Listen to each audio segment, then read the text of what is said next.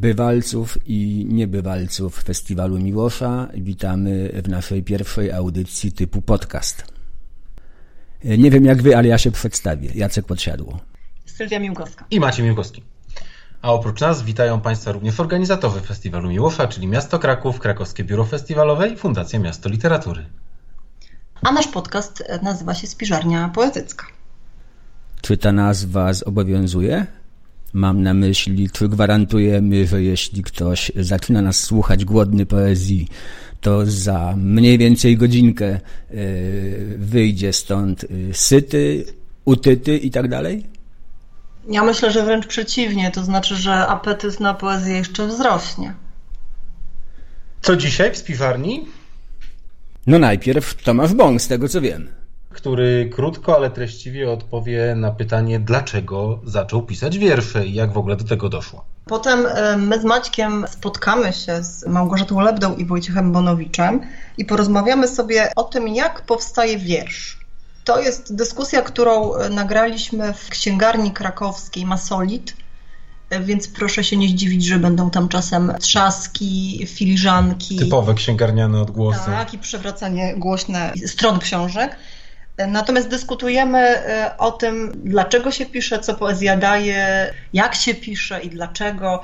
I ja myślę, że to jest taka debata, która rzeczywiście pobudza i wzbudza e, apetyt na czytanie. Na pewno wiele osób, które nie piszą jeszcze wierszy po wysłuchaniu tego tutorialu ze strony Małgorzaty Lebdy i Wojciecha Bonowicza po prostu jeszcze dziś zacznie pisać arcydzieła. Co potem? Potem ja spotkam się z Maćkiem, a Maciek ze mną, żeby dowiedzieć się, co miał na myśli poeta Białoszewski w pewnym stosunkowo mało znanym wierszyku. Przy czym ja nie wiem, co on miał na myśli, a Jacek wie, co poeta miał na myśli, więc to będzie taka dynamika rozmowy naturalna bardzo. Wiem, albo przynajmniej dobrze udaję, że wiem. E, mnie się wydaje, że ten e, tytuł, co poeta miał na myśli, to jest taki trochę mm, nasz żart prześmiewczy z tego, co, co, co, czym nas dręczono w szkole. Natomiast my próbujemy troszkę odwrócić e, e, ogona kotem i pokazać, że czytanie może być e, poezji. Czytanie poezji może być nie wiem, no, frajdą po prostu, nie? Mnie też się tak wydaje, że właśnie o to nam wchodzi w tym tytule kącika, co poeta miał na myśli. Nie wiem jeszcze, o co nam chodzi w tytule całej naszej audycji typu podcast Spiwarnia Poetycka, ale mam godzinkę, żeby się nad tym zastanowić. A skoro mówimy o frajdzie, to na koniec zdaje się o swoich frajdach poetyckich opowie poeta Maciej Robert. Tak, o jednej frajdzie, o jednym wierszu.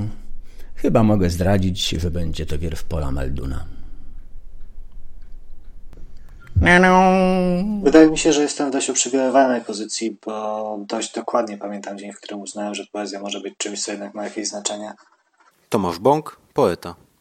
To był semestr letni trzeciej klasy gimnazjum, rok 2007, pewnie jakoś bliżej maja niż marca. Poloniska kazała każdemu z uczniów nauczyć się na pamięć dowolnie wybranego wiersza z podręcznika, co oczywiście było bardziej iluzją swobody niż faktyczną swobodą. Przyznam szczerze, że ja wtedy raczej zbyt wiele nie czytałem. Dni mijały mi na bieganiu po boisku do koszykówki, siedzeniu na ławce i graniu w Wolfenstein Enemy Territory. I miałem takie wrażenie, że literatura raczej zwyczajnie nie jest o mnie. Ale no zadanie musiałem wykonać i przeglądając podręcznik do języka polskiego natrafiłem na piosenkę o Bośni Brodzkiego w tłumaczeniu Stanisława Barańczaka. I mam wrażenie, że Gdyby tamta chwila była takim kadrem z kreskówki, to nad moją głową rozbłysnęłaby taka mała żaróweczka. Mm, nagle stało się jasne, że poezja może chwytać za gardło i że jest w tym coś mocno nęcącego. E, no i mniej więcej wtedy zacząłem podejmować jakieś pierwsze próby.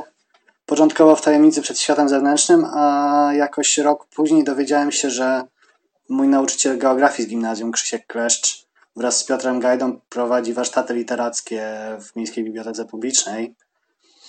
Mm, więc poszedłem tam na warsztatach. E, głównie czytaliśmy. Czytaliśmy Wojaczka i Bursę, czytaliśmy Świetlickiego i Podsiadło, Jarosza i Kobierskiego. Poznawaliśmy podstawy rzemiosła, uczyliśmy się czego lepiej nie robić i co chyba najistotniejsze tak z dzisiejszej perspektywy, e, pozbywaliśmy się wstydu przed poddaniem cudzej ocenie tekstu. I to naprawdę sporo nam wszystkim dało. A co dalej? Cóż, reszta to chichot kolegów z boiska i wiele wieczorów przy migającym kursorze notatnika. Gośćmi naszej spiżarni poetyckiej są dzisiaj Małgorzata Lebda, poetka, fotografka, naukowczyni oraz Wojciech Bonowicz, poeta, felietonista, redaktor, autor książek dla dzieci i czasem melorecytator również. O, właśnie. I Małgosia jeszcze biega, a ja tylko chodzę. Spotykamy się w gościnnych progach księgarni Masolid Books. W tej księgarni, jak pewnie w każdej księgarni, poezja stoi na osobnym regale, czasami jest z dramatem łączona.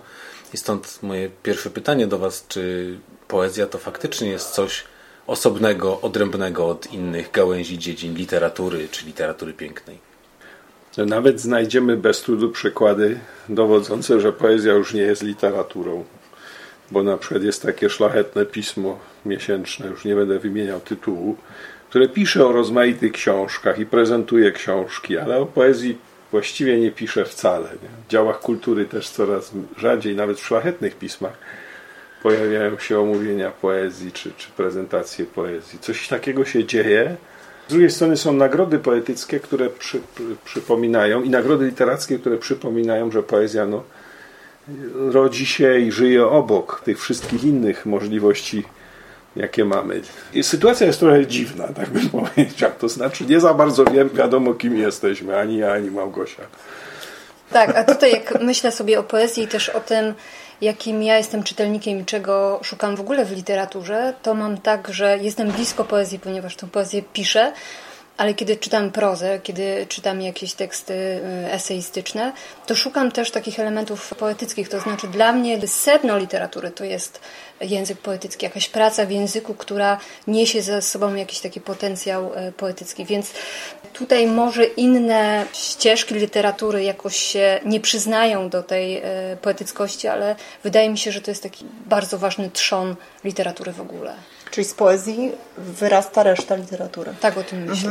Mhm. Na warsztatach czasem jest taka sytuacja, jak ja proponuję do czytania wiersza, oni mówią, ale myśmy się przyszli nauczyć opowiadania pisać i powieści.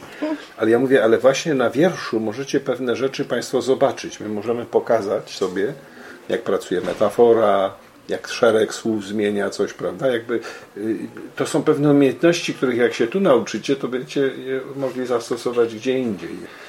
I rzeczywiście to też tak jest, jak mówi Małgosia, że wszyscy wiemy, że ta proza, o której mówimy, że jest ambitna, ona ma od razu taki potencjał poetycki. Ten język nie jest płaski, nie jest już jakby przez innych ostrugany, tylko autor czy autorka biorą i piszą po prostu już gotowym językiem. Tylko jednak szukają nie? jakby jakichś takich nowych dróg. Niekoniecznie sami muszą wiersze pisać, ale sam ten wysiłek jakby szukania tej nowej drogi w języku no, nazywamy poezją. No i czytanie wiersza wydaje mi się w ogóle takim jednym z najważniejszych e, warsztatowych e, zadań, bo wtedy możemy zobaczyć właśnie tę pracę metafory i uczymy się takiej, nazwałabym to troski o słowo, takiej uważności w tym, jak stawiamy słowa i co one mogą ze sobą, jak one mogą na siebie wpłynąć. I najlepsze, naj, najlepsze rezultaty uzyskiwałam, kiedy wychodziłam w jakiejś takiej pracy swojej edukacyjnej od wiersza. To ja mam jeszcze inne pytanie, e, nawiązując do tego, co mówicie. A czy można nauczyć pisać wiersze? No, można pokazać różne mo możliwości, to jest pierwsze. Na takich warsztatach pokazujemy jakby różne możliwości wiersza. I ja, ja na przykład staram się uczyć tego, no po prostu czytania Różewicza, czytania Leśmiana, prawda, czytania Poświatowskiej, czytania Białoszyskiego i tak dalej. I aż do współczesnych autorek i autorów i pokazać, co, co każda z tych możliwości też daje. natomiast, no, czy, czy można komuś pokazawszy te wszystkie no, możliwości, równocześnie jakby otworzyć, żeby on sam nagle zaczął być źródłem poezjowania? Trudno mi powiedzieć. Mam takie przy, przykłady że warsztaty były takim impulsem, że ktoś zaczął jakby świadomie myśleć o tym, co, co, co robi, nie? Że, że jednak ta świadomość jest potrzebna. Piszemy odruchowo, no ale potem musimy się odbić od tych innych, którzy już przed nami napisali, prawda? I zobaczyć, y, o kurczę, to, to, to, w tych moich pomysłach wcale nic nowego nie ma, oni już to sprawdzili. To jest bardzo trudne, jak wiadomo, ponieważ już wszystko w poezji było od pustej kartki zatytułowanej, a nawet od pustej kartki niezatytułowanej, bo też i takie tomiki są z pustymi kartkami, aż do, do, do, do wielkich poematów, ale myślę, że problemem wielu osób, które zaczynają pisać poezję i chcą potem coś dalej z nią zrobić, jest to, że one w ogóle nie czytają poezji, albo czytają bardzo mało. Czytają coś takiego, co jest bieżące. Nie, nie wiem, co dzisiejsi tam 15-latkowie, 16-latkowie wtedy na ogół się próbuje. Czytają Małgosię Leptę, już Bonowicz za stary, prawda, już po co. Świetlicki, o Jezus, to już są dinozaury jakieś, prawda. Zagajewski to już w ogóle przepraszam bardzo pana Adama, ale już nie żyje, prawda? No nie, bo w szkole był uśmiercony w podręczniku. I teraz y, y, niektórzy, i to, ja to po prostu już obserwuję od wielu lat, że po prostu czyta się pewne rzeczy z bieżące, no ale bez tej świadomości drogi trochę tak słabo, nie? To znaczy nie... Backgroundu nie ma. Tak, tak. Mhm. Ale e, to, co powiedział Wojtek, dla mnie też jest niezwykle ważne i to też próbuję przekazać swoim studentom. I właściwie rozpoczynając cykl swoich zajęć na, na uniwersytecie, pierwszą rzeczą, którą e, mówię, to taka, że Proszę Państwa, będziemy mieć 30, e, tam 45 godzin wspólnych zajęć, ale najważniejszą rzecz powiem Państwu teraz najważniejsze jest czytanie, ta świadomość tego, co zostało zrobione, bo w trakcie przerabiania, jak brzydkie słowo przerabiania, ale omawiania jakichś e, lektur, oni są po prostu zaskoczeni, że takie rzeczy już się dzia działy, więc e, to, żeby uświadomić jest niezwykle ważne. A pamiętam w zeszłym roku miałam spotkanie z licealistami w, we Wrocławiu, w jednym z takich bardzo dobrych liceum, gdzie są e, olimpijczycy i, i e, dostałam klasę humanistyczną. E, I na pytanie Piotra Śliwińskiego, jakich współczesnych poetów czytają, no to był Różewicz i Szymborska. Mm, pojawił się też jeszcze Baczyński. Bonowicz? Bardzo mi przykro. Nie, nie, Bonowicz, ja nie Bonowicz nie, ale o Bonowiczu mówiłam. No, więc, więc to było dla nich niezwykle zaskakujące, że poeta przychodzi, jeszcze poetka przychodzi, jeszcze żyje, e, jeszcze biega i jakby to było takie... E, Szokujące Tak, i, i nawet później gdzieś tam te dzieciaki łapały mnie na Facebooku, pisały do mnie z pytaniem, kogo im polecę do przeczytania z e, młodej poezji, więc nie chcę narzekać na system edukacji, ale wydaje mi się, że on nie podąża tak bardzo aktualnie za tym, co się dzieje i, i trochę szkoda. Do, do, dopowiem bardzo krótko, że oczywiście spotkanie z tradycją może człowieka przytłoczyć. Więc niestety, no, tak jak z każdą, w każdej dziedzinie wiedzy jest podobnie. Takie ostrzeżenie na samym początku ja z kolei daję, nie? że to was może przytłoczyć, ale jak potraktujecie to jako szansę, to was to może wyzwolić. Bo to nie jest prawdą, że autor tam sprzed 100 lat, czy tam autorka sprzed lat 50 nie może być dla nas jakimś takim akurat ona, czy akurat on mogą być takim zapalnikiem prawda, naszego własnego talentu. Nie? I też się nie trzeba bać tego, że my będziemy naśladować. Wszyscy naśladowali. Wszyscy się nauczyli pisać naśladując. Dokładnie. Jest takie piękne wspomnienie o, o Różewiczu, że jako pierwsza rzecz, jaką napisał, to napisał jakiś taki cały zeszyt gruby oktostychów ala Iwaszkiewicz. I nawet podobno zaniósł to Iwaszkiewiczowi, żeby, żeby to zobaczył. Jak sobie przypominam moją młodość, to po prostu najpierw czytałem Stafa i pisałem jak Staf. Potem czytałem Gałczyńskiego, pisałem jak Gałczyński. Czytałem Broniewskiego, pisałem jak Broniewski. Uważam, że to było bardzo dobre, bo w ten sposób, pisząc, to jest coś, czego się w szkole nie robi, a co jest najlepszym sposobem, jak tak naprawdę nauczenia się, czym jest poeta i czym jest poetka, prawda? kim jest, co ona ma do zaproponowania, to jest po prostu spróbować napisać coś tak wejść w ten język, żeby spróbować coś napisać jej językiem czy jego językiem. Czyli zajęcia praktyczne. Tak, Takie zajęcia praktyczne. Mhm. A ja się tu przyznam, że właśnie książka Wojtka Bonowicza Pełne Morze Przestań. i tak muszę ci, muszę ci to powiedzieć, muszę się do tego przyznać, że ta książka i ten wiersz tytułowy były dla mnie tak mocnym wstrząsem i tak bardzo na mnie wpłynęły, że właściwie chciałabym już całe życie pisać Bonowiczem, bo to było w kilku linijkach, zrobiłeś coś tak niesamowitego, że mnie... Yy... Ja bardzo Państwa przepraszam, którzy to słuchają. To Lokowanie było, produktu, Wojtek nie Bonowicz. było umówione. To umówiliśmy się na rozmowę o wiersza, a nie wyznania miłosne. bardzo proszę, żebyś to przyjął. Oczywiście. To górale mają fenomenalne powiedzenie, jak ich chwalą, że świetnie grali, oni mówią, no inacy nie umiemy. Jeszcze Was chciałam spytać o to, jak Wy właśnie szlifujecie swój warsztat. I Ty zacząłeś już właśnie o tym mówić, że czytałeś, pisałeś e, różnymi poetami. Tak. Czy Wy świadomie pracujecie nad tym, jak piszecie, jak e, dokształcacie się w tym, co robicie? U mnie to na pewno jest tak, że ta intensywność bycia w lekturze, lekturze, e, innej lekturze niż, niż jakby to, co piszę, e, jest e, tym ćwiczeniem takim bardzo praktycznym. I mam wrażenie, że też jestem czuła na takie niuanse języka, że to mi, to mi zostaje, ale też czytając, że wiem, co dla mnie w lekturze się nie sprawdza i czego sama nie chciałabym powtarzać. To jest na pewno taki ważny aspekt tego wszystkiego. E, mam jeszcze e, coś, co właściwie wypływa z bardzo takiej fizycznej odsłony w ogóle mojego życia, bo tak jak tutaj Wojtek powiedział, e, dużo biegam i to bieganie jest taką konsekwencją pracy myśli, to znaczy to, że pracuję naukowo, rezonuje w taki sposób, że muszę mieć jakieś wyładowanie fizyczne. Bieganie jest najlepszym sposobem, ale też w czasie biegania potrafię sobie w rytm tego biegania układać. E, nie powiem, że wymyślam wiersze, bo, bo tych wierszy nie, nie wymyślam, ale wydaje mi się, że potrafię powtórzyć rytm e, takiego wprowadzania się w jakiś trans. Tego też szukam w lekturze, więc u mnie to jest z jednej strony takie bardzo mocne źródło inspiracji po prostu z czytania i to nie tylko i wyłącznie z czytania literatury, y, tak jak poezja, ale y, mam wrażenie, że każdy, kto pisze, powinien właśnie poruszać się w różnych rejestrach, żeby sprawdzić, jak ten, e, jak ten język e, działa. A druga, e, drugie źródło to jest właśnie tak fizyczność i mam wrażenie, że te wiersze jakoś są, są też takie taktylne. Ja w ogóle jestem takim e, poetą, często używam tego określenia reaktywnym. To znaczy ja często odpowiadam w swoich wierszach na wiersze innych. Pełnie nieraz inną stylistyką, ale właściwie nigdy mnie nie interesowało za bardzo poszukiwanie własnego głosu. To często się używa takiego określenia, że ktoś ma własny głos. Mnie się wydaje, że w literaturze bardzo trudno w ogóle, jest niewielka grupa autorów, autorek, którzy mają taki wyraźnie rozpoznawalny idiom.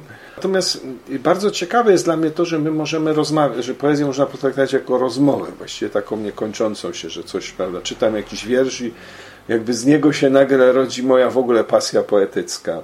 A również czytam wiersz, który mnie na przykład odpycha czymś właśnie jest przy, jakoś przykładem, nie wiem, negatywnym. Widzę, że to jest wybitne, ale ja tak bym nie chciał, bo, bo jest za bardzo rozgadane, albo jest za bardzo, za, za mądre na przykład, za mało sugeruje, za dużo domyka. Więc to, że stale się jednak z tymi wierszami obcuje bardzo różnymi, ja tego, ja tego, ja tego też pilnuję, żeby jednak czytać bardzo różne rzeczy. Nie tylko to, co mi jest, mi jest bliskie i co mi się podoba, ale czytać też to, co mnie denerwuje.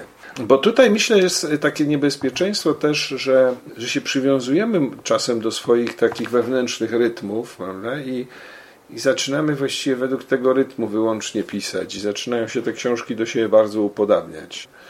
Ja się trochę tym echem ratuję, nie? echami właśnie takimi, że rozmawiam z tym, rozmawiam z tym. W ostatniej książce na przykład z Czechami. Dużo czytałem czeskiej poezji w przekładach. To, to było dla mnie taki rodzaj wyzwolenia, jak pisałem wiersze do książki Druga Ręka. Nie? No są, są takie, takie sytuacje, kiedy spotkanie z kimś nagle ci pokaże, że o, jeszcze można by. Prawda? To nie o to, że się przepisuje od niego, tylko się dostaje jakiś rodzaj, nie wiem, odwagi albo nowej melodii. Tak jak w jazzie, nie? że ktoś ci daje motyw, a ty sobie na, na, na swoim instrumencie ten motyw pociągniesz. To ja tutaj jakby na potwierdzenie słów Wojtka powiem coś o swoich początkach, o, tak, o tym, że inny poeta ośmielił mnie w ogóle do pisania i to był e, Tadeusz Nowak i e, przede wszystkim jego psalmy. To są książki, które są bardzo blisko natury, bardzo blisko zwierząt, są takie niezwykle sensualne. I ja wtedy, jako taka nastolatka w tym Beskidzie Sądeckim, w małej wsi, wychowując się w gospodarstwie, będąc przy tych zwierzakach, nagle czytam poetę, który pokazuje mi, że z mojego takiego codziennego życia można zrobić literaturę i że ona jest e, niezwykle e, poruszająca. I właśnie ja myślę, że, że gdybym nie trafiła wtedy na Tadeusza Nowaka, być może nie pisałabym, że on mi po prostu to, co powiedział e, tutaj Wojtek, jakby dodał odwagi, że ja też mogę swoje doświadczenia e, przenieść e, w poezję. Jest taka znana anegdota o mm, Miłoszu i Szymborskiej. Jak Miłosz mówi, że jego wiersze powstają tak, że pisze pierwszy wiersz, a potem drugi, a, no, a potem trzeci. A Szymborska na to odpowiada, że ona ma zawsze ostatni i potem się dopiero wspina do pierwszego powoli. Jak to wygląda w Waszym przypadku? To znaczy, jak powstaje Wasz wiersz? U mnie częściej jednak punktem wyjścia jest jakieś zdanie, tak, tak, to, które na ogół będzie pierwszym zdaniem w wierszu, chociaż to nie, nie, nie ma reguły. Czasem trzeba odciąć początek. I bardzo rzadko, chociaż zdarzają się takie sytuacje, mam od razu jakąś całość. To znaczy, że mam taki właśnie, że w głowie nagle się pojawia, coś się zalęga. Raczej bym powiedział, że zalęga się melodia niż konkretny tekst.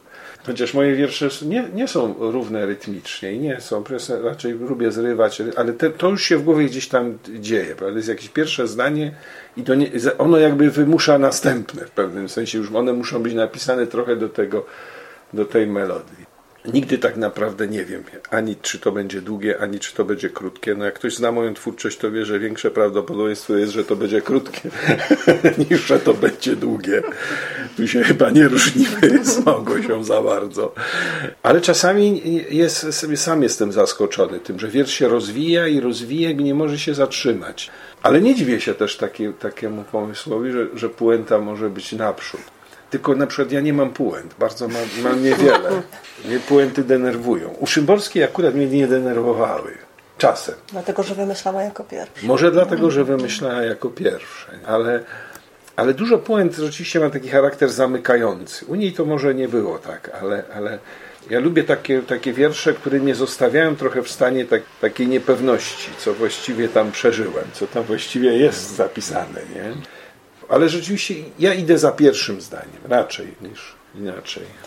E, ja powiedziałabym, że idę za obrazem i to najczęściej jest jakiś obraz pamięci, coś co zapamiętałam. E, te ostatnie trzy książki, które właściwie w tym roku zostały wydane jako całość pod tytułem Sprawy Ziemi, pokazują też taką konsekwencję, która nie była przeze mnie zaplanowana, ale która cały czas obraca się wokół jakiejś takiej klatki, stop klatki pamięci.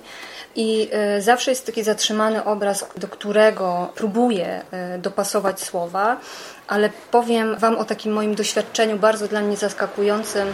Ta książka, która jest środkowa, Matecznik, która jest dla mnie szczególnie ważna, bo, bo mówi o takim dialogu pomiędzy mną a moim tatą, którego straciłam.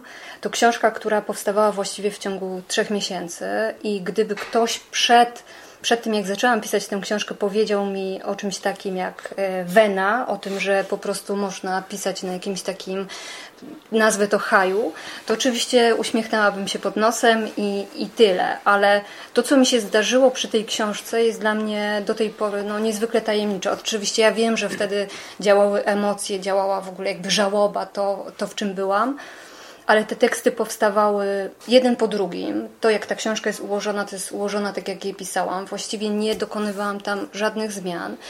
I to było tak, że budziłam się o trzeciej w nocy i musiałam coś zapisać. Coś i, i sam ten taki fizyczny akt, gest, że ja wstaję z łóżka, idę coś zapisać, wydawał mi się śmieszny, ale ja musiałam to zrobić i, i, już nie uśmiecham się, jak ktoś mi mówi o wenie, o czymś takim, co jakby od środka mu mówi, że musisz, e, musisz to zrobić, bo po prostu musisz. Więc u mnie najczęściej te teksty powstają właśnie e, z wyjścia od jakiegoś zapamiętanego obrazu. Może to być nawet jakiś zapamiętany dialog, który też ma jakieś wizualne e, aspekty. Te teksty najczęściej pisałam e, właściwie takim jednym rzutem. Teraz jestem bardziej krytyczna wobec tego, co piszę. To znaczy, wydaje mi się, że wypisałam się już z takich emocji, które mi pozwalały jakby nie być też taką krytyczną wobec siebie, więc teraz to nie wiem, czy to wyjdzie na lepsze, czy na gorsze, ale widzę taką zmianę w myśleniu w ogóle o warsztacie pisania tekstu poetyckiego. Bardzo dużo mówicie o czytaniu poezji, tak. czytaniu innych poetów i jaki to ma i miało na was wpływ, a z drugiej strony powtarzacie wartościowe jest to, co jest w jakiś sposób oryginalne. To znaczy to, czego nie było, to, czego nikt wcześniej nie zrobił. Żeby znaleźć trochę tego własnego sposobu. Nie? No właśnie. To jak to jest? Czy ta lektura jest dobrym źródłem pisania swojego własnego? Czy ma taką rolę, jak ty Wojtku mówiłeś, że uzmysławia ci, jakich rzeczy już nie możesz zrobić? To jest mhm. wrzucanie sobie kłód pod nogi? Czy to jest jakoś wyzwalające? No dla mnie jednak chyba więcej jest elementu wyzwolenia, chociaż jest też to, to negatywne. To znaczy, no musisz sobie pewne rzeczy odciąć. Widzisz, że doskonały opis zrobił Charles Reznikow. i nie, nie ma doskonalszego. To znaczy, jak patrzę na taki obiektywistyczny opis rzeczywistości w poezji, to to jest absolutny top. Nie wiem, doskonałe traktaty poetyckie pisała rzeczywiście Wisława Szymborska. Nie da się zrobić chyba lepiej, nie? Więc szukasz sobie jakoś tutaj wśród tych różnych możliwości coś dla siebie, a czasem no nie szukasz tego tak do końca świadomie. Oj, nie będę tak, albo oj, nie będę tak. Czasem zrobisz jak oni. Nie chciałbym tak być zrozumiany, że bardzo mi zależy na tym, żeby jakąś, wiesz, nową drogę wytyczać, no ale są takie drogi, które już tyle razy były przechodzone, że, że tam już na pewno nie. Na pewno jest trudne, to się chyba zgodzimy z Małgosią, że, że po prostu te, te, możliwości są bardzo zabudowane. No, poezja XX wieku polska, XX-XXI wieku da, tyle dała propozycji, to jest nie do wytrzymania czasem, jak się tak pomyśli, prawda? Jak, jak, jak też ta, ta polszczyzna była wyginana na różne sposoby. No ale jednak okazuje się, że ciągle można wygiąć jeszcze, prawda?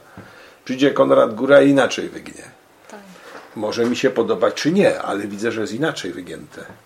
I to tak w każdym pokoleniu jest, że są, że są tacy wyginacze czy wyginaczki, które po prostu jeszcze to zdanie jakoś inaczej Jedni bo obetną, inni bo zasają jakby nowy język. Nie wiem, jest taka poetka Kira Pietrek na przykład, która potrafiła z tego języka, którego ja w ogóle nie, nie czuję, dla języka korporacji, dla języka publicystyki, publicystyki nagle go ożywić.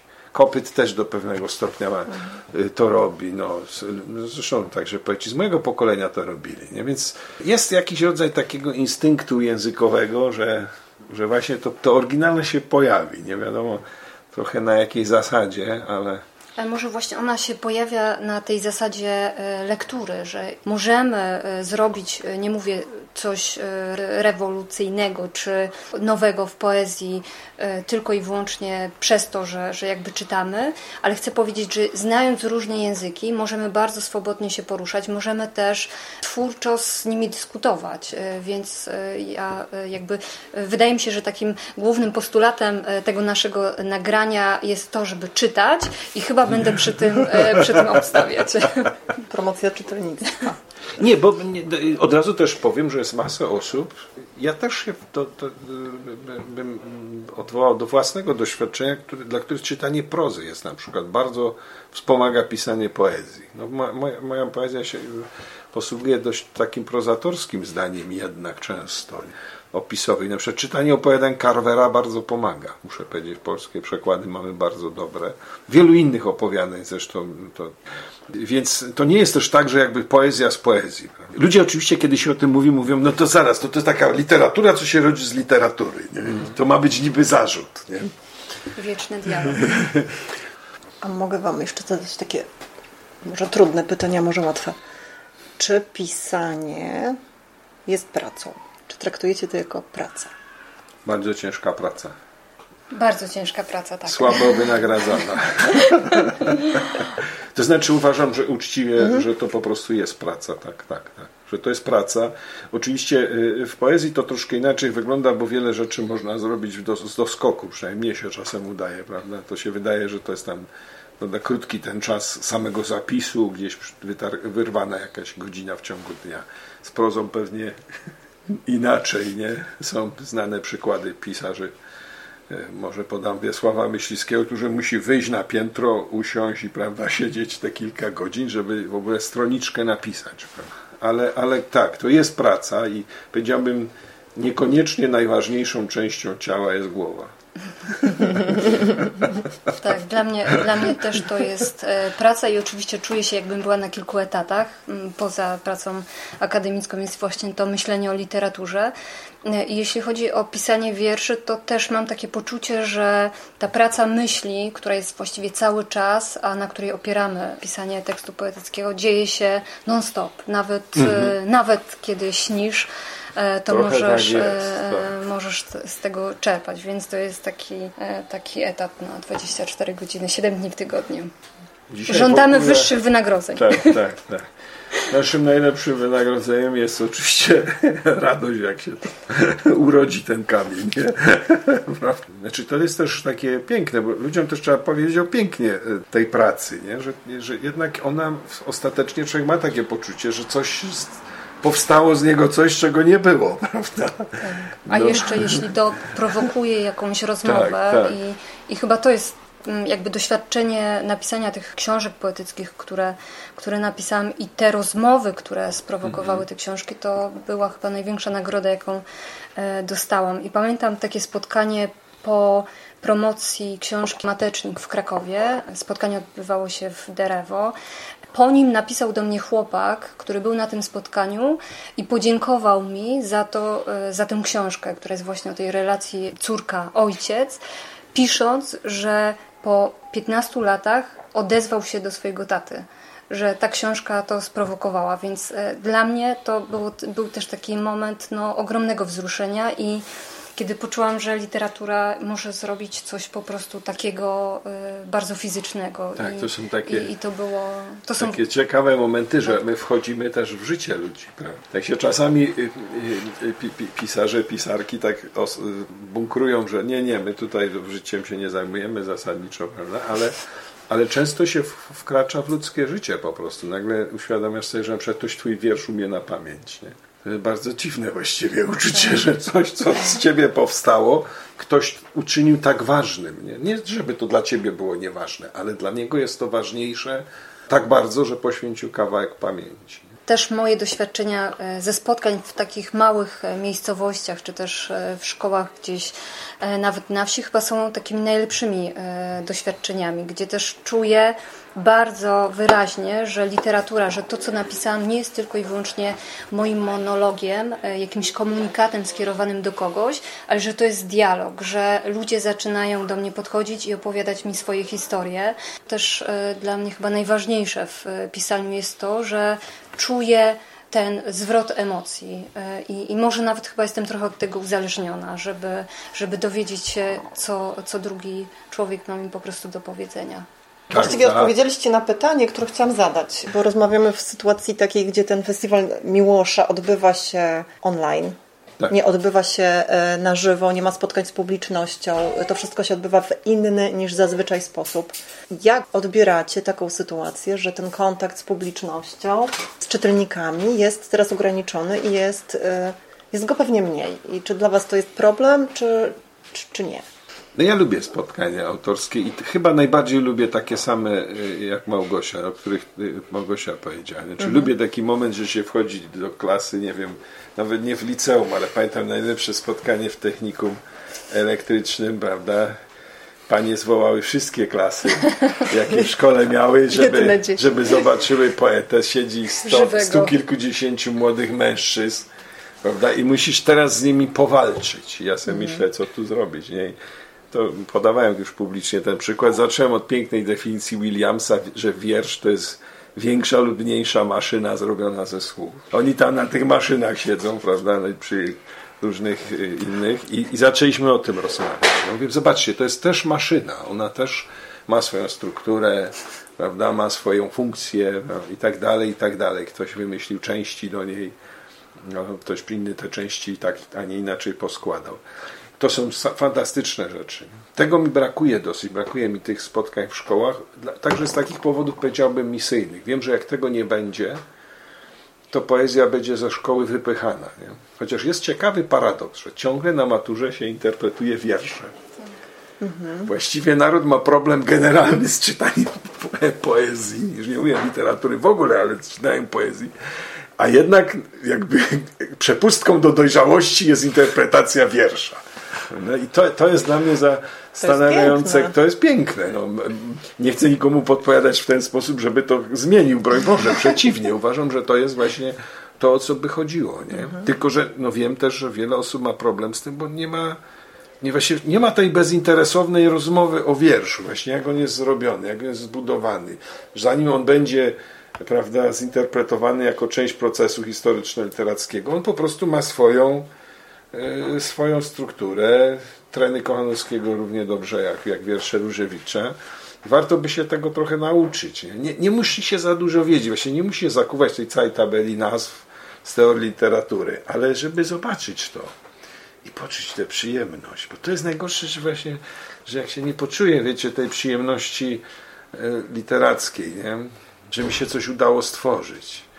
Taki moment, kiedy człowiek czuje, że coś coś złapał. Nie wie co, nie wie co to jest za sroka, ale mają w garści. Nie? To, są, I to pielęgnować, nie? To, by było, to by pomogło potem w zrozumieniu literatury i tak, takim też czytaniu, że literatura nie jest po to, żeby załatwić taką czy inną sprawę tam światopoglądową, polityczną.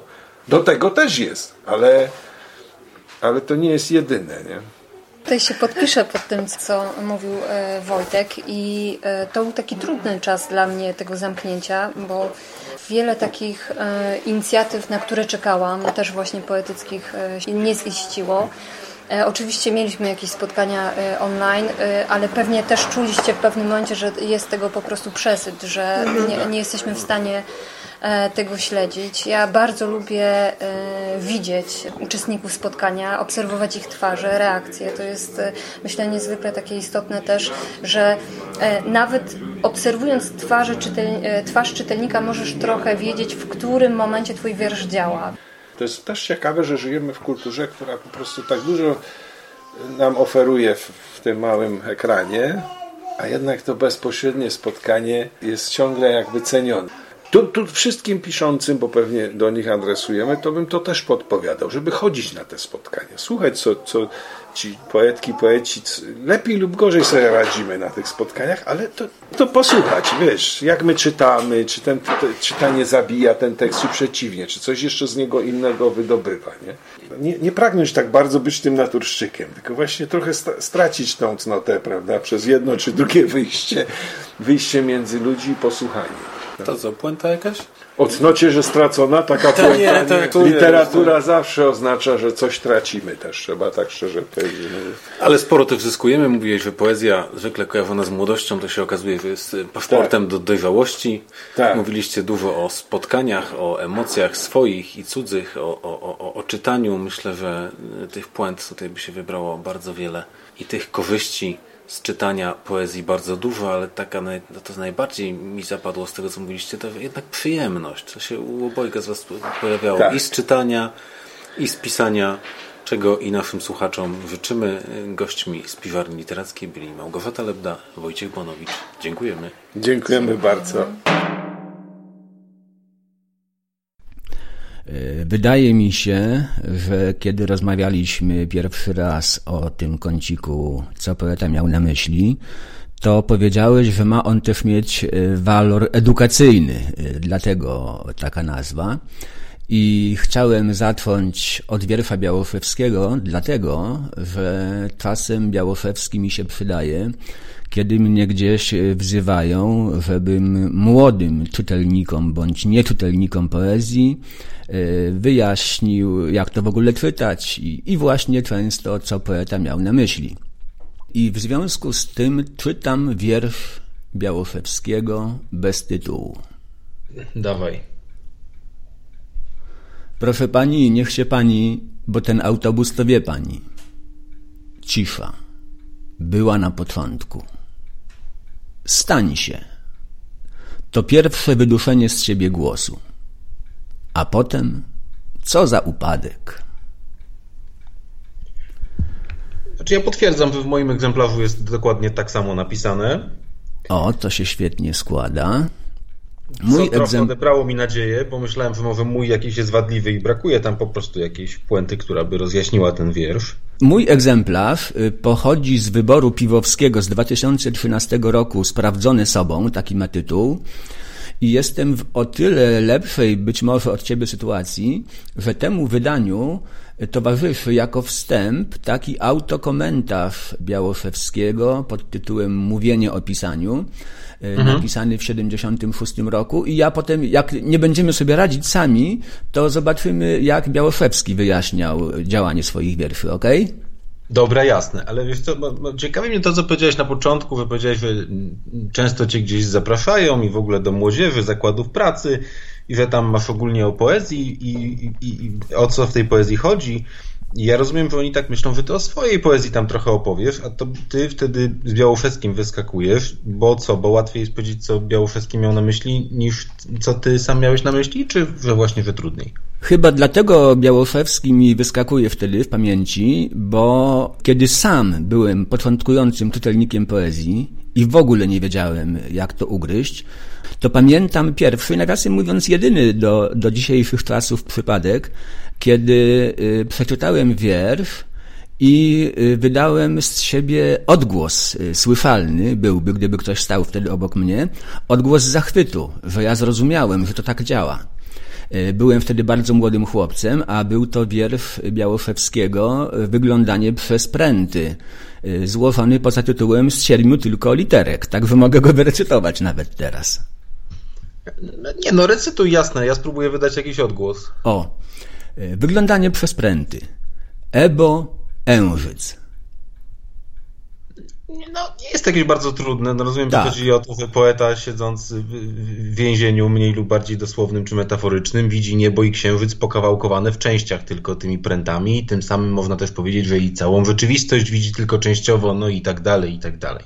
I już stąd wiemy, że w poezji stosuje się zagadeczki czy rebusy i one są do rozwiązania i jak się je rozwiąże, to jest przyjemnie, tak? Czy jest przyjemnie, to ja nie wiem. To pewnie jest y, y, dyskusyjne. Ale wiesz co, przejdźmy może do tego autobusowego wiersza Białoszewskiego, bo tam ta zagadka jest chyba jednak trochę trudniejsza. Ty, jak rozumiem, rozumiesz ten wiersz. Skoro Dobra. ty mnie pytasz, czy ja rozumiem, to y, wybacz, ale nie da się inaczej. Muszę wygłosić kur, krótki wykład, taki właśnie do młodego słuchacza adresowany. Jak, jak rozumieć poezję? Mówię. Wykładasz konkretnie. Są rzeczy nieznane i są rzeczy znane, a między nimi są drzwi, prawda? William Blake. Poeta, a także czytelnik poezji, to ktoś, kto stoi w tych drzwiach właśnie. Ma do dyspozycji dwa światy. Świat rzeczy znanych, czyli jakiś tekst językowy, który coś musi znaczyć, i świat rzeczy nieznanych, kiedy Początkujący czytelnik na przykład od razu jest pouczony, że za słowami coś stoi i on ma to odgadnąć, co poeta miał na myśli. I przyjemność czytania wiersza to przyjemność rozwiązywania takich zagadek jak tamta z Ebo Ężyc, ale też ich nierozwiązywania, rozumienia, ale i nierozumienia, domyślania się. Odświeżyłem sobie teraz yy, pracę młodego Barańczaka na temat języka białoszewskiego i on tam właśnie rozwiązuje zagadki Białoszewskiego. Czyli na przykład y, przytacza wiersz, który brzmi tak. Na smyczy radarowa smocz, taka sucz sztuczna, wiersz Białoszewskiego, i Barańczak wyjaśnia, że smocz to smok plus smycz.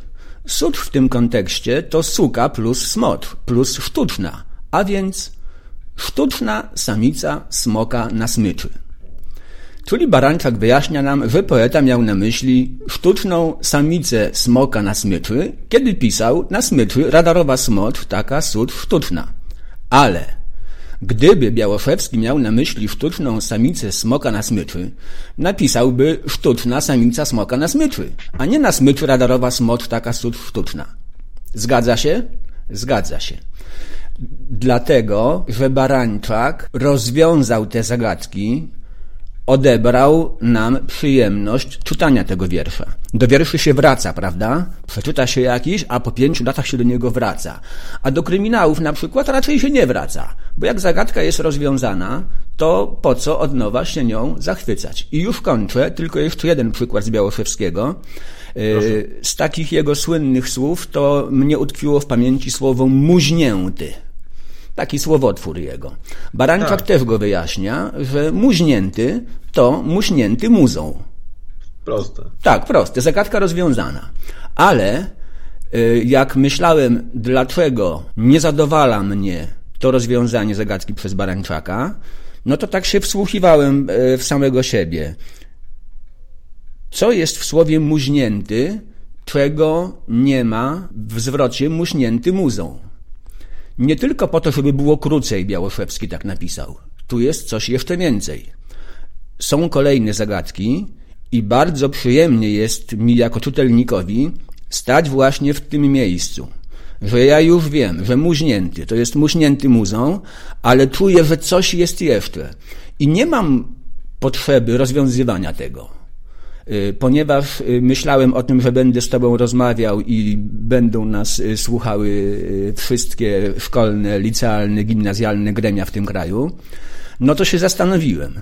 Muźnięty ma dla mnie w sobie coś jak coś takiego wulgarnego, lepkiego, nieprzyjemnego. Czyli muza mogłaby na przykład powiedzieć y, poecie, którego nie darzy sympatią, słuchaj, napisz ten wiersz, bo jak cię muznę, to się po prostu przewrócisz. A nie mogłaby mu powiedzieć, jak cię musnę, ja twoja muza, prawda?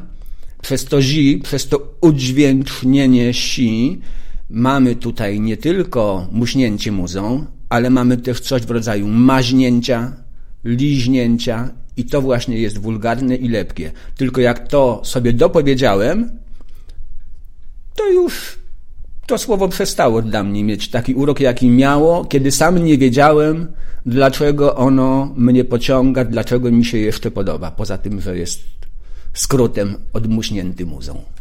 Tak Wszystko działa jest... poezja, że się stoi w przejściu. Trochę wiesz, trochę nie wiesz. A jak już wszystko wiesz, to już nie działa. Wszystko to jest bardzo ciekawe, co mówisz, trochę arbitralne, ale może i nawet jakoś tam słuszne, ale wynikałoby z tego, że poezja jest czymś w rodzaju, no wiesz, takich zagadek fachowych, jak publikowano kiedyś w, w, w, w tygodnikach. Że musisz tam dojść do tego, że wiewa na C4, no i jak dojdziesz, to w zasadzie w zasadzie ok. A najlepsza jest taka zagadka, którą ostatecznie rozwiążesz, ale nie w 5 minut, tylko powiedzmy w 15. nie, nie, nie. Bo, bo te zagadki, teraz mówię jako czytelnik poezji nawet, nie jako poeta, te zagadki tak. właśnie ode mnie nie domagają się rozwiązania.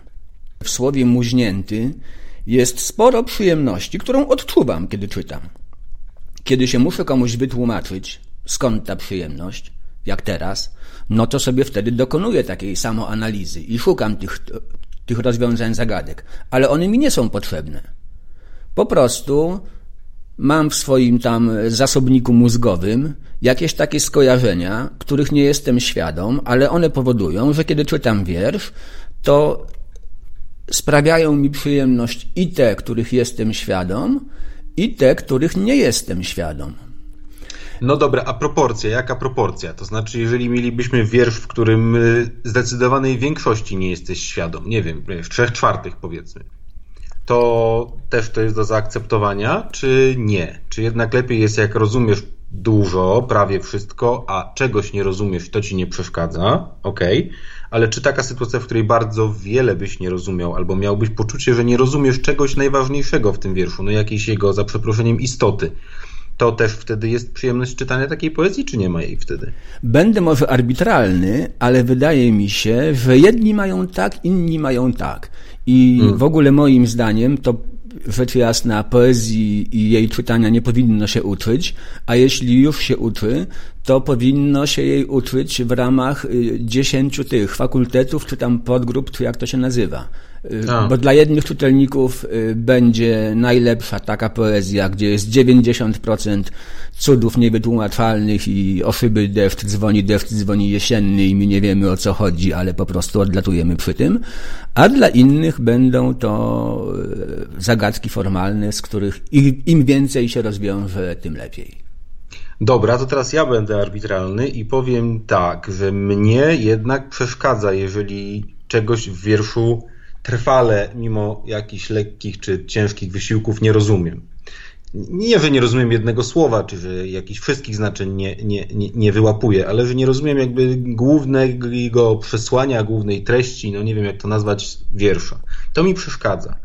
I mało tego mam wrażenie, że jeżeli mimo jakiegoś uporu z mojej strony ja nadal tego wiersza nie rozumiem, to jest to jakaś słabość po stronie nie tylko mojej, ale i po stronie wiersza też. Mówiłeś wcześniej o kryminałach i to jest ciekawe yy, porównanie. Ja nie jestem czytelnikiem kryminałów, ale wyobrażam sobie, że dobry kryminał to jest taki, w którym ta zagadka jest dosyć trudna, ale możliwa do przejrzenia. To znaczy, że czytając nawet jeśli nie rozwiążesz zagadki, zanim autor ci poda rozwiązanie, to masz wrażenie, że mogło się rozwiązać.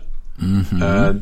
A jeśli rozwiążesz, to że nie przyszło to zbyt łatwo. To znaczy, tak. że ta trudność gdzieś jest po prostu odpowiednio wyważona. Ale myślę, że do poezji to się nie bardzo stosuje jednak, bo myślę sobie o całej masie poetów, których poezja jest no, zupełnie zrozumiała przy pierwszym przeczytaniu. jak powiedzmy u Różewicza albo u Szymborskiej. I teraz nie mam wrażenia, żeby ta poezja była z definicji, z definicji e, słabsza, e, mniej wyrafinowana, dająca mniej satysfakcji czytelniczej, czy w jakikolwiek sposób gorsza od tego typu szarat, jakie serwował Białoszewski i, i, i wielu współczesnych poetów do tej pory serwuje. Odpowiem, y, cytując Białoszewskiego z tego tekstu użytego jako wstęp, o którym wspominałem przedtem. Dlaczego ludzie mają opór przed używaniem metaforyki codziennej? Sami przecież jej używają. I skrótów też. A nie chcą rozumieć pierwszej warstwy wiersza, dosłowności. Od razu chcą załapać coś innego niż jest. Więc dobry wiersz może, a może nawet powinien być dobry na poziomie dosłowności, na poziomie autobusu z naszego wiersza Białoszewskiego.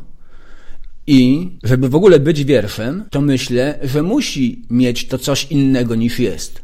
Coś, co jest niedosłownością, bo w przeciwnym razie będzie prozą. Podoba mi się ogólnie to, co mówisz o tych dwóch warstwach, no, mówiąc skrótowo dosłownej i niedosłownej, to jakoś współgra z tymi drzwiami, o których mówiłeś na początku. Myślę, że pora wyznać, że ja nie jestem wielbicielem poezji Białoszewskiego i przeszkadza mi w niej też i to, że ta warstwa dosłowna jest nieraz trudniej odczytywalna niż ta warstwa niedosłowna. Właśnie kiedy wybierałem ten wiersz y, jako przedmiot naszej rozmowy, to o tym myślałem. Czy ty, podobnie jak ja, poczujesz się swojsko w nim, czy obco, y, za sprawą tego, że ja pamiętam czasy PRL-u i jak ludzie wtedy mówili, a Białoszewski taką mową ludzi ulicy no, po, pospolitą po prostu mową nieliteracką y, się bardzo posiłkował. No, czy dla ciebie na przykład ta pierwsza linijka, proszę pani, niech się pani, bo ten autobus to wie pani, to brzmi jakoś normalnie, swojsko, czy to jest dla ciebie bełkot niegramatyczny i w ogóle nie wiadomo o co w nim chodzi? Ja się swojsko w tym autobusie, to znaczy w tym wierszu nie czuję. Być może to są kwestie pokoleniowe. Powiem tylko, że na okładce rozkurzu, z którego ja to czytam, jest autobus. To jest autobus typu ogórek, który po ulicach mojego Krakowa jeździ raz tam w miesiącu w ramach muzealnictwa po prostu mm -hmm. stosowanego. Więc no, mogę się domyślić, że ty, jako człowiek o wiele starszy i bliższy generacyjnie Białowieskiemu, masz tu jakieś wspólne doświadczenia autobusowe, ale ja od razu zrobię takie zastrzeżenie, że jeśli do rozumienia wiersza potrzebne jest coś, co jest poza wierszem, czy to będzie komentarz samego Białowieskiego, czy komentarz Barańczaka, czy wreszcie własne PRL-owskie doświadczenia autobusowe, to to znowu jest jakąś słabością tego wiersza. Ale poczyniwszy to zastrzeżenie, oddaję Ci głos i proszę o właśnie krótki wykład z zakresu komunikacji publicznej w latach 70., 80., w sumie 70. chyba. Proszę Pani, niech się Pani, bo ten autobus to wie Pani. Wyrażenie niech się Pani, które dzisiaj jest odbierane chyba raczej jako niegrzeczne i mówi się raczej proszę, żeby Pani coś zrobiła, albo proszę się na przykład posunąć, to tak. dawniej się mówiło niech się Pani posunie, y, a w realiach autobusowych to miałem tylko dwa skojarzenia. Y, albo niech się pani nie pcha, tak się mawiało, albo, albo niech trzyma, się pani trzyma. trzyma. Tak. Tutaj w dalszym ciągu wiersza wyjaśniło się dość szybko, że chodzi o to, że niech się pani trzyma. Y, tak. Bo to, ta rwana wypowiedź, proszę pani, niech się pani, bo ten autobus to wie pani, no wzięła się pewnie stąd, że y, ktoś mówił szybko, więc na skróty chciał powiedzieć, proszę pani, niech się pani trzyma, bo ten autobus zaraz będzie skręcał w prawo, to wie pani. No ale nie, to tak jak mówisz w tej drugiej interpretacji, też jest prawdopodobne, że niech się pani posunie, odsunie następnie ogólnie, bo pani mnie uniemożliwia na przykład się trzymanie, a ten autobus zarzuca na zakrętach. Ja w pierwszym czytaniu pamiętam, że pomyślałem, że raczej chodzi o to, że niech się pani trzyma.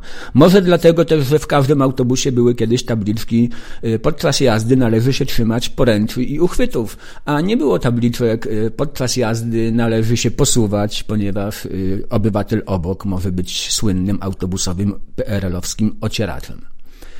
I poetą przy okazji. Wypraszam sobie. No a co dalej? Cisza była na początku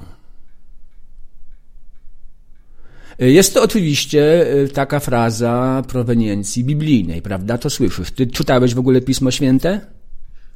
Z, ze zdwojoną uwagą.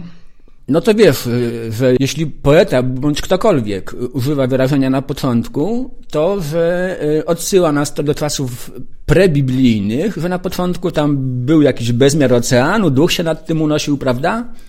Zgoda. Tak. To mamy y, jeszcze innym... to stań się ujęte w cudzysłów, co też każe nam pójść tym samym tropem. Tak, tak. Jednocześnie, ponieważ mamy się trzymać dosłownej warstwy tekstu, Właśnie. stań było też w PRL-u taką formą chyba nie do końca prawidłową, no zatrzymaj się. Niech pan stanie, wołało się przed przystankiem na żądanie, przepraszam, wyrymuję. Na przystanku, proszę. W sensie? Tak. Bo tak. tak się teraz mówi w busach na przykład. Y, są teraz przystanki na żądanie wciąż? Oczywiście. Ale w takich y, komunikacji miejskiej to się porozumiewa z kierowcą przez naciśnięcie tam przycisku czy czegoś takiego, a jak jedziesz takim powiedzmy busem podmiejskim, no to się musisz porozumieć z kierowcą tak normalnie paszczą. Podchodzisz do niego i mówisz poproszę na przystanku. Matko Boska, jakich ja czasów dożyłem. To słuchaj, tak. za moich czasów nie było tych komunikatorów autobusowych, tylko paszczą własną się wołało. Na żądanie i wtedy kierowca mhm. wiedział, że się ma zatrzymać. Jak się było nieśmiałym i za cicho się krzyknęło na żądanie i on jechał, to wtedy przy przystanku już się krzyczało dramatycznie stań pan, no stań pan, y, przecież mówiłem, że na żądanie. Tak. Więc stań się jest i autobusowe, i biblijno-kosmologiczne, to pierwsze wyduszenie z ciebie głosu. Niech stanie się autobus. Zgoda, a potem ten upadek to rozumiem, że też rozumiemy w obu warstwach, to znaczy, że e, autobus gwałtownie hamuje i pani, która się nie trzymała się powiedzmy tam przewraca czy osuwa. Tak, i a, cały autobus leci z nią, czyli mamy do czynienia tak. z wielkim upadkiem ludzkości. Który też, no jakby wracać do tej ta, tradycji biblijnej, po tym jak świat został stworzony, to nie wszystkie rzeczy i nie wszystkie urządzenia społeczne poszły zgodnie z naszymi idealistycznymi zamysłami i to jest ten drugi upadek. Tak, tak, tak. Hmm. Aczkolwiek to nie jest mój ulubiony wiersz Białoszewskiego. Chciałem wziąć taki, który nie był do tej pory jakoś szeroko omawiany, żebyśmy nie mieli gotowych, za przeproszeniem, interpretacji. Tak. On jest taki trochę niedociągnięty w moim mniemaniu, ale to chyba też Białoszewski lubił tak. Nie lubił się starać, o tak bym powiedział, bo to stań się też jest takie, no e, jednak bardziej biblijne niż autobusowe. Ja bym wolał, żeby było, nie wiem, niech pan stanie i skojarzenie niech się stanie, jakoś tak. Pan wtedy przez duże P pisane, w sensie wtedy stwórcy. Na przykład. Wiesz co, to może ja się teraz wypowiem, bo ja jestem w tej sytuacji egzystencjalnej, że 15 minut temu nie rozumiałem z tego wiersza zupełnie nic, a teraz, no trochę prowadzony przez ciebie, a trochę własnym wysiłkiem, rozumiem z niego już całkiem sporo, nie wiem czy wszystko, ale pewnie dużo. No i faktycznie jest jakieś takie miłe łaskotanie takie, że Laufer na C4 ale muszę też powiedzieć, że jest to rodzaj przyjemności, który nie skłoniłby mnie do tego, aby na przykład w ten sposób czytać cały opasły tom Białoszewskiego i tak na każdej stronie coś takiego przeżywać. Może właśnie jak te zagadki szachowe, jakby to było w odcinkach drukowane w jakimś miesięczniku albo w kwartalniku jeden, to tak, ale nie wyobrażam sobie samego siebie z tomem poezji czytanym przez tam, nie wiem, kilka godzin, wykonującego cały czas taką pracę na każdej stronicy. To znaczy jest to rodzaj przyjemności, która by mnie raczej nie porwała, nie wciągnęła. Zresztą wydaje mi się, jeśli mogę jeszcze raz do tej metafory fachowej, na przykład mój idol Nabokow uwielbiał układać zagadki szachowe i rozwiązywać, natomiast zupełnie nie interesowała go sama gra w szachy. A ja powiedziałbym, że mam odwrotnie, to znaczy interesuje mnie jednak jakaś prawdziwa interakcja z przeciwnikiem, w tym wypadku twórcą wiersza, a nie rozwiązywanie zaplecionych przez niego mniej lub bardziej misternie zagadek. Czyli przyjemność płynąca z Białoszewskiego to jest coś, co ja sobie mogę raz na pół roku, powiedzmy, zaaplikować, ale są tacy poeci, których czytuje się po prostu z dużą przyjemnością od początku do końca i ta przyjemność nie gaśnie, trwa dłużej, może dlatego, że nie jest ona uzależniona od faktu rozwiązania czy nierozwiązania pewnej zagadki. Białoszewski nie jest dla ciebie. Poezja nie jest po to, żeby się z nią męczyć i właśnie czytać przez godzinę e, kolejne zagadkowe teksty. Jak nie czujesz tej przyjemności czytania, to znaczy, że jesteś z innego fakultetu, pomyliłeś klasy i nie ma potrzeby, żebyś czytał Białoszewskiego w ogóle. No, no możesz przeczytać trzy wiersze, żeby jak ktoś cię spyta kiedyś o Białoszewskiego, żebyś znał to nazwisko, ale no po co się męczyć? Właśnie poezja tak jak cała literatura, jest po to, żeby jej czytanie sprawiało nam przyjemność, nie męczarnie. No, to nie jest matematyka, że trzeba z, tam, nie wiem, zakuwać albo y, logiki się bardzo trzymać. Wiesz, co powiedziałeś, jest tak wiele rzeczy, których można by się uczepić. Po pierwsze, nie wydaje mi się zupełnie, żeby literatura była po to, żeby sprawiać przyjemność. Po drugie, znam takich, którym matematyka sprawia przyjemność, którą wymieniłeś jako rzecz taką, no jakby wzorcowo nieprzyjemną. Y, Zagalopowałem się.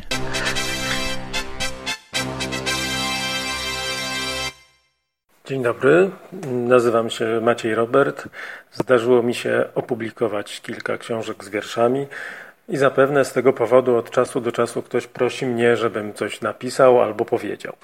Zgadzam się zazwyczaj niechętnie, ale jeżeli tym kimś jest Jacek Podsiadło, a na dodatek występuje w imieniu Festiwalu Miłosza, to odmówić nie mogę i czynię to z ochotą. Ale też poniekąd z ciężkim sercem, bo temat jest trudny, żeby nie powiedzieć morderczy.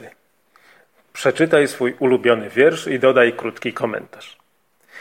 Problem w tym, że większość poetów, słysząc taką prośbę, chce przeczytać jakiś swój wiersz. Udało mi się jednak tę pokusę od siebie oddalić, ale wtedy pojawił się problem kolejny. Jak wybrać jeden ulubiony wiersz? Przecież są ich setki, jeżeli nie tysiące. No, Jacku, tego nie robi się kotu. Ale jak mus, to mus. Wybrałem więc wiersz, którego tematem mm, jest, o ile mogę to dobrze odczytać, próba uchwycenia swego rodzaju sytuacji krańcowej, ukazanie kresu, rozpadu, schyłku, ale w skali e, mikro. Chodzi bowiem o wydarzenie dość, dość banalne, jakim jest rozstanie dwóch osób. Rzecz, jako się rzekło, niby banalna, ale przecież e, takie właśnie opisać jest najtrudniej. W zasadzie mógłbym zdobyć się na, na wyznanie dosyć osobiste, że, że lubię rozstania. Oczywiście nie, nie lubię się rozstawać, ale y, lubię rozstania, bo one fascynują mnie jako pewien fenomen socjologiczny czy też obyczajowy. Jako sytuacja traumatyczna, moment graniczny, w jakiś sposób formujący każdego człowieka. Myślę, że jest to jedno ze zdarzeń, które człowiek musi przeżyć, to niejednokrotnie wiele razy, by przejść na wyższy poziom. Poza tym są różne rozstania, od żenujących i absurdalnych, po takie na miarę antycznej tragedii. E, poza tym rozstawać się trzeba umieć. To jest wyższa szkoła jazdy. Można nawet powiedzieć, pokaż mi jak się rozstajesz, a powiem ci kim jesteś. Nie wiemy w zasadzie, jak rozstaje się, czy też jak się rozstała, bo już jest przecież po wszystkim para z wybranego przeze mnie wiersza. Nie pada między nimi żadne słowo. Liczy się tylko ta dziwna, grobowa atmosfera. Liczy się ten popiół, który kiedyś był żarem. Ale to nie oni są tutaj e, najważniejsi, tylko e, ta trzecia osoba, ten trzeci, który mimowolnie im asystuje, którego pantomima niechcący stanowi doskonały komentarz do całej sytuacji. Autorem wiersza jest e, Paul Muldoon, poeta północnoirlandzki, od lat mieszkający w Stanach. Mm, kilka jego wierszy w tłumaczeniu Piotra Zomera znalazło się najpierw w wydanej bodaj w 1984 roku antologii nowej poezji e, brytyjskiej, a następnie w nieco szerszym wyborze w antologii sześciu poetów północnoirlandzkich. Jakieś rozproszone teksty ukazały się w kilku czasopismach, w literaturze na świecie, pamiętam w arteriach i, i to w zasadzie wszystko, jeżeli chodzi o, o polskie tłumaczenia. To oczywiście mało, ale zwłaszcza biorąc pod uwagę e, rangę Malduna, bądź co bądź laureata Pulitzera, ale jest to poezja niezwykle kunsztowna formalnie i wymagająca, a więc jako taka ciężka do, do tłumaczenia. A oto już sam wiersz.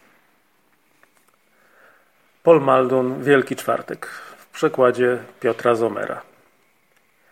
To miło, że nie każą nam wychodzić, choć dawno już zamknięto okiennice. Z kuchni wysuwa się kelner z talerzem gulaszu lub jakiejś gęstej zupy i usadawia się o dwa stoliki dalej. Wiemy, tak samo ty jak ja, że to już koniec, że coś się wkradło między nas, czymkolwiek jesteśmy albo byliśmy. Kelner wyciera chlebem talerz, wysącza resztkę wina, po czym poprawia po kolei nóż i widelec, łyżkę i serwetkę, sam stół i krzesło, które po prostu wypożyczył.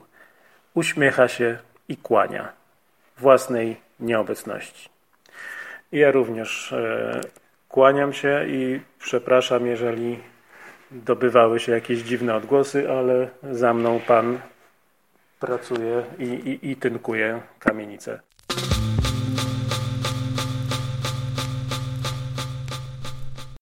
Był to podcast Spiwarnia Poetycka, powstały w ramach dziewiątego Festiwalu Miłosza. Organizatorami festiwalu są Miasto Kraków, Krakowskie Biuro Festiwalowe i Fundacja Miasto Literatury. Projekt dofinansowano ze środków Ministra Kultury i Dziedzictwa Narodowego pochodzących z Funduszu Promocji Kultury.